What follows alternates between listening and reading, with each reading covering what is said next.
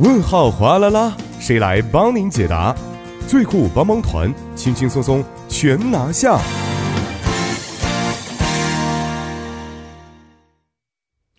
生活小贴士尽在帮您解答。首先欢迎我们的节目作家李金轩，金轩你好，大家好，主持人好，你好。那么首先让我们听一下今天要解答的问题啊，到底是什么样的？你好，韩国每到这个时候呢，往往啊都会吃参鸡汤，因此呢，我也想在家尝试一做一下。所以打算呢，莫福天在超市买一个速食的参鸡汤。嗯，但是因为担心这些速食食品的营养状况啊，所以想问一下节目组，在超市买速食参鸡汤的话，会和一般我们吃的参鸡汤差不太多吗？啊，首先还是非常感谢这位朋友的咨询啊。确实，因为这个一人家庭的增多，目前各个食品商呢都推出了各式各样的速食食品啊。前几天其实我在超市里也看到了各种速食的这个参鸡汤啊，就是为了迎合三伏天而推出的。那么至于这些素食参鸡汤的营养成分呢，有没有的一些这个相关的统计报告呢？嗯，有的。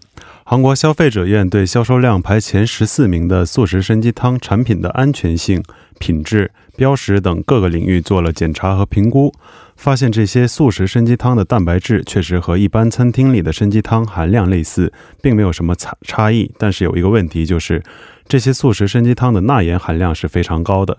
而且有部分厂家的营养标识与实际含量有所不符，所以是要大家引起注意的哦。那么这个每袋的素食参鸡汤里面的营养成分呢，具体有多少呢？嗯，据韩国消费者院的调查结果，每袋的平均营养成分为热量七百三十四千卡，碳水化合物三十三克，蛋白质七十七克，脂肪三十三克，钠盐为一千四百九十七毫克。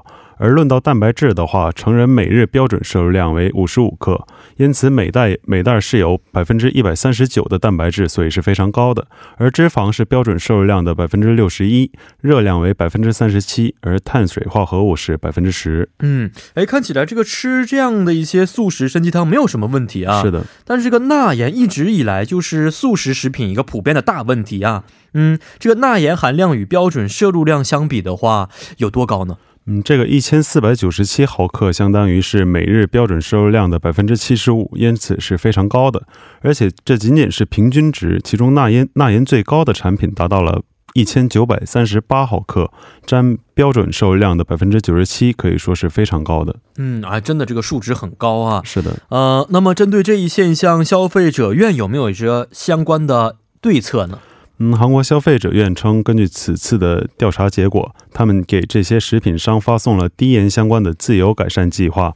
而这些素食参鸡汤是没有标识营养成分的义务。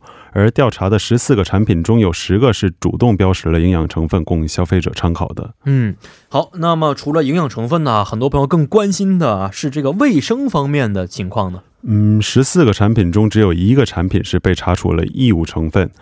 除此之外都没有检查出有害细菌、食品保存剂、抗菌剂等问题，而这个被查处的商家也是将改善并强化卫生管理的，所以请大家放心。嗯，看来这个整体情况卫生方面还是比较不错的啊。是的，嗯，也希望大家在吃这些素食参鸡汤的时候呢，要注意这个钠盐的摄入量，尽量少喝汤啊。嗯，同时我们也欢迎各位听众朋友可以在我们的节目官方网站或者是 S S 上去咨询生活中遇到的大小问题。那么，如果您还有其他想法或者是疑惑的话呢，也希望通过参与方式与我们进行互动，我们将会及时的为您答疑解惑。参与方式为：您可以通过发送短信的方式发送到井号幺零幺三，每条短信通讯商会收取您五十韩元的短信费用。或者是通过微信公众号搜索 TBS 互动，点击关注之后发送短消息即可。又或者可以登录网页留言板，登录 TBS EFM 点 s o 点 KR，在网页点击幺零幺三信息港主页就可以了。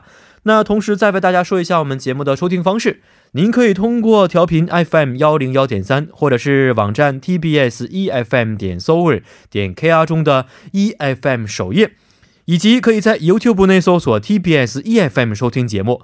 那么错过直播的朋友们，也可以通过网站收听节目回放，还可以通过三 W 点 popbang 点 com 或者是 popbang 的应用程序搜索幺零幺三信息港或者是幺零幺三新星航来收听也是可以的。那么今天也是非常的感谢精确了，咱们明天再见，再见。再见。好的，接下来为大家安排的是今日首尔板块。